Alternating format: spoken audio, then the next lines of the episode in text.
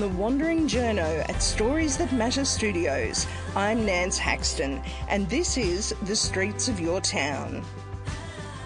The podcast that takes you on an audio journey through theatre of the mind, highlighting a different slice of Australian life each episode.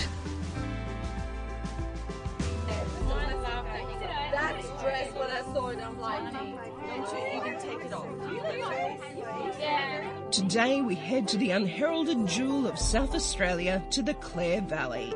It's here at a Country Women's Association function that an ancient bus and an energy powerhouse collide. Today we meet and chat to Amanda Blair, wandering around her charity vintage clothing bus, Dulcie's Shop of Real Opportunity, which has raised thousands of dollars for South Australia's homeless. Uh, I think there's about 10 people who all say the bar if you didn't say Do I need to slip underneath that? I need to like. In- No, no, for summer. You're the little hot little. What have you got up there? Lady Di. That dress is magnificent. That again came home and played for a bit, and I just went, stop it, stop it, stop it. Put it away, put it in the bus. And the black and white one did. I'm like, put it in the bus. Where's black and white one's Put pretty it in stunning. the Where's bus. the bus? Where's the bus parked? The bus is parked at Torrens I just had Transit this in image of it in your backyard. Yeah, I know. I was like, oh, once I got it, I was like, shit, where am I going to put a bus? um, Torrens Transit, so it's parked at the bus depot as well. Yeah. Awesome. So it's great. It's great. Was it supposed to be a funny face? Oh, good. Okay. right. Someone had to smile nicely. and I'm Yeah, like, she was actually. So, Amanda, can I do this in between you ma'am. having Yes, to talk to people? now. So, Amanda, welcome to Streets of Your Town podcast. Thanks, Nat. Really appreciate it. Can you tell us about we we're in the middle of Dulcie the bus. We are. What is the story? How did you connect with this Okay, lovely so old bus? I am the ambassador for the Hutt Street Centre, or one of the many. Am- well, there's not many of us. What am I talking about? There's a few of us that are ambassadors, and I loved vintage clothes. Yes. And so I figured that maybe what I would do is raise some money for the charity because I hate those ambassadors that just say I'm the ambassador for charity but actually do stuff all for the charity. So I thought, right, I'm going to raise some money for the charity. So I did, and I had all these vintage clothes, and I thought, oh, I'll sell them. And then I just took the idea to the furthest point I could, which was, oh, you can sell those vintage clothes from a bus. and how how did this happen? You were chatting with a mate about it. I was chatting ca- with a mate, and I just kind of I said, "Oh, wouldn't it be really cool if we did that?" And so we both decided that we would do it, and um, and hilariously we did. you were And- able to make this become a reality Yeah, thanks yeah. to Torrens Transit. That's right, Torrens Transit. Actually, I bought a bus, believe it or not, from Balaclava, an area that you would know. I bought an old Yeah, school bus. And then from there, I rang Torrens Transit and I said, Oh, I've just bought a bus and I was wanting to know if I could park the bus on your bus depot because, of course, I live in Wayville and there's no bus parking in Wayville. and, um, and they said, Sure. And I went and parked my old Balaclava school bus down there for about three weeks. And I told the bus company what, what I was going to do. And then the bus company called me and said, Actually, we've got a better plan for you. How about you sell that bus? We'll give you another bus. We'll help you do the bus up. And that's what they did. That's so Torrens beautiful. Transit fully support the charity. They supply ah. drivers and they put the diesel in. And So you don't drive the bus, you No, draw the line no, of driving no, the bus? No. I draw a line at that. I Yes, figured I can do it does look like it else. would take a little bit of manoeuvring. Yeah, but Yeah. it's great, and we've raised you know quite a bit of money, and all the money goes to the Hutt Street Centre and hmm. Centacare, who all use it for providing services to people who are homeless. So I think that's really. How many years has it been going now? Five years. And how much have you raised? Uh, well, we worked it out before. I think it's about one hundred and seventy thousand over those five years. That's incredible. yeah, which is great. So, what is it about Dulcie and uh, your lovely vintage clothes that connects with people and enables that much Oh. money to be raised for the homeless? Look, I just think that we go to the right events. We go where Mm. people um, like to shop and they have fun and they get into the spirit of Dulcie and they realise that, you know, buying vintage clothes is actually fun and wearing vintage clothes is fun. And, you know, I don't. I think where we go is really important. I think where, you know where we go and, and who we sell to is important.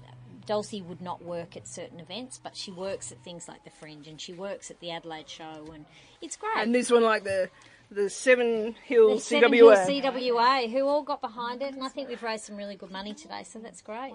So, uh, what, what about your love for vintage clothing? Where did that come from? Oh, look, think? I've always loved vintage clothes. I think when I was growing up, I always wanted to be a little bit different, and so I've always loved vintage clothes, and I've worn vintage clothes virtually my whole life. And then when my mum uh, my grandmother died, my kind of love of vintage clothes just accelerated, and I just bought so much stuff because I was trying to kind of, I don't know, replace my grandmother. It was a bit weird. and then I ended up with just a massive collection. And I didn't want to get rid of it to, to just an op shop, so I held on to it because they're all pretty precious to me. You I wanted them to go it. somewhere that they appreciated them. Correct. And so then that's what happened. And so that's sort of how Dulcie came about. So the original load of clothing that came on were my, the clothes from my wardrobe and then um, some clothes that we'd collected. And now we get clothes from all different types of places and I still buy it. And sometimes I buy clothes from vintage clothing shops and I'll wear things a couple of times and then I'll go, oh, now Yes. I'm giving it to Dulcie. How much goes home, really? Oh, quite that a bit. could go on Dulcie. Quite a bit goes home, but you tend to find that it goes home. I try it on. I hang it in my wardrobe. I don't wear it for about a year.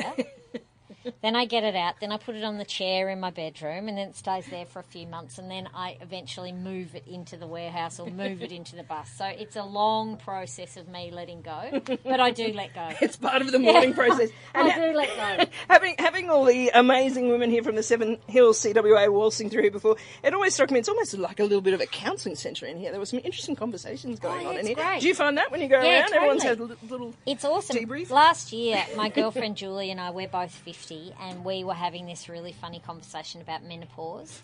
And all these women, like, I mean all these women, there are about 20 women who are all flocking to the end of the bus, all going, Tell me more about menopause. Let's talk about menopause.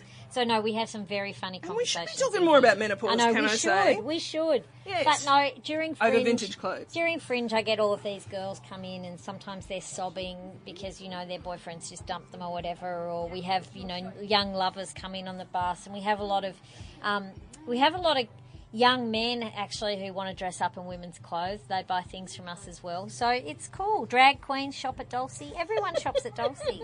Kate Ceberano, you Kate mentioned Ceberano shops at, shops at Dulcie. Yes. Eddie Perfect has shopped at Dulcie. Yes. Um, Annabelle Crabb has shopped at Oh, Dulcie. beautiful. I'm just name dropping now. Uh, no, we do have Georgie Gardner shopped at Dulcie. Uh, lots of lots of people. Nikki Gemmell shopped at Dulcie. So lots of people that uh, are famous Australians. They've been into the bus and they absolutely love it. and you're pretty rigorous, but but not as so rigorous that they have to have designer labels on them. I know. No, no, no. They So just, how do you pick them? Well, they just have to have some vintage to them and they have to be fun. They have to kind of resonate with me. I've got a policy that we don't put any musk pink on the bus. I hate musk pink. I hate mushroom. So those colours don't make it on the bus. Um, yeah, I'm pretty I'm pretty vigorous with what goes on. And the, and the good stuff, they generally it's between about 30 50 $60. dollars. It's not like your, time, your No, $2 not- op shop. No, we're not like a two stuff dollar op here. shop, and we're Mm. not we're not as expensive as a vintage clothing shop, but we're not as cheap as an op shop. We're kind of right in the middle. And you've got your signs up here, $30. Yeah. Your So- purchase goes. That's right. So thirty dollars uh, provides hot breakfast and lunch for two weeks for a person doing it tough on the street. So they There you go. get that in Hutt Street for two weeks. So it's you know it's cool. Oh, It's cool. great. Thank It's you nice. so much for uh, telling us about Dulcie. And Thanks, Nat. Hopefully, we might see you in Brisbane. But this it sounds like this is the last hurrah for Dulcie. Yeah, uh, Dulcie's coming not, out. Dulcie's bush. not going any further than probably 20 minutes from Adelaide. I'm under very strict instructions from the mechanics. They said, as much as we love the Clare Valley, we're not driving up for two hours just to start your bus. So, She um she's done pretty good for five years. I know she's doing really well. It's a 20 year old bus, so it's um it's it's it's on its last legs. I'm afraid. You've got pretty attached to Dulcie, I yeah, can yeah, see. no, I love it. I love it. That was Amanda Blair speaking to us from the Clare Valley in rural South Australia. Streets of Your Town is produced by Nance Haxton, aka The Wandering Journo, with production assistance from Michael Adams. That's it for this episode. I'm Nance Haxton. Stay up to date with the latest episode of Streets of Your Town by subscribing on your podcast app, on iTunes or SoundCloud. See you next time.